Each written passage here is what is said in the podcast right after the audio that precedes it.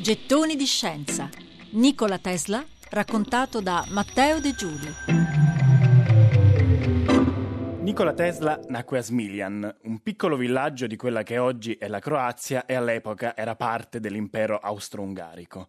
Nacque il 10 luglio del 1856. La leggenda vuole che nacque in una notte di tempesta, di fulmini, figlio quindi predestinato dell'elettricità.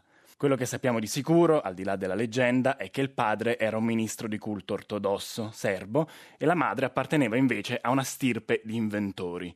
Come i suoi nonni e come i suoi bisnonni, sin da piccolo Nicola diventa inventore, appunto. Inventa trappole per le rane, cannoncini che sparano piccoli semi e poi piccoli marchingegni da gioco. Una mente geniale, ma anche una mente difficile da gestire. Racconta lo stesso Tesla nella sua autobiografia. Durante l'adolescenza ho sofferto di una particolare depressione causata dall'apparizione di immagini, spesso accompagnate da intensi lampi di luce, che mi impedivano la vista degli oggetti reali e interferivano con i miei pensieri e le mie azioni.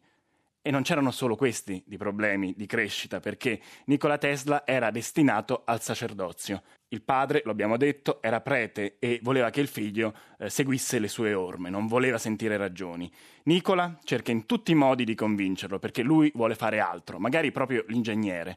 Ma niente, a un certo punto però il giovane Nikola Tesla eh, contrae il colera e allora tutto cambia.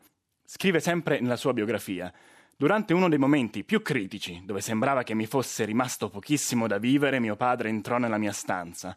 Ho ancora davanti agli occhi il suo volto pallido mentre tentava di tirarmi sul morale e di tranquillizzarmi.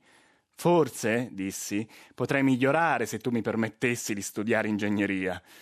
Allora tu studierai nel miglior istituto tecnico del mondo, disse il padre, una promessa fatta in letto di morte, ma poi Nicola migliora, Nicola guarisce e così studierà veramente ingegneria elettrica al Politecnico e all'università in Austria a Graz.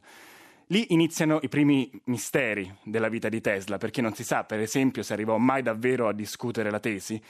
Quello che si sa di sicuro è che ebbe un collasso nervoso e torneranno anche i lampi e le visioni che lo accompagneranno poi per tutta la vita. Ma quando sta bene, Nikola Tesla è un ragazzo geniale. Lascia così definitivamente il suo villaggio di Smiljan, il piccolo villaggio natale. Oggi Smiljan è, eh, dopo due guerre mondiali e dopo il conflitto nei Balcani, praticamente disabitato, ma ospita il museo Nikola Tesla. E Tesla inizia la sua carriera, registra i primi brevetti, inizia a lavorare a Budapest e poi a Parigi e a Parigi arriva alla Continental Edison Company, l'azienda di Thomas Edison. Thomas Edison, inventore, imprenditore, è già uno degli uomini più famosi e più potenti del mondo.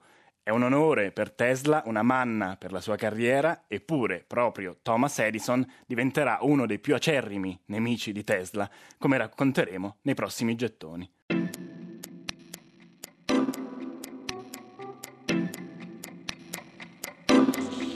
Gettoni di scienza. Nikola Tesla raccontato da Matteo De Giuli.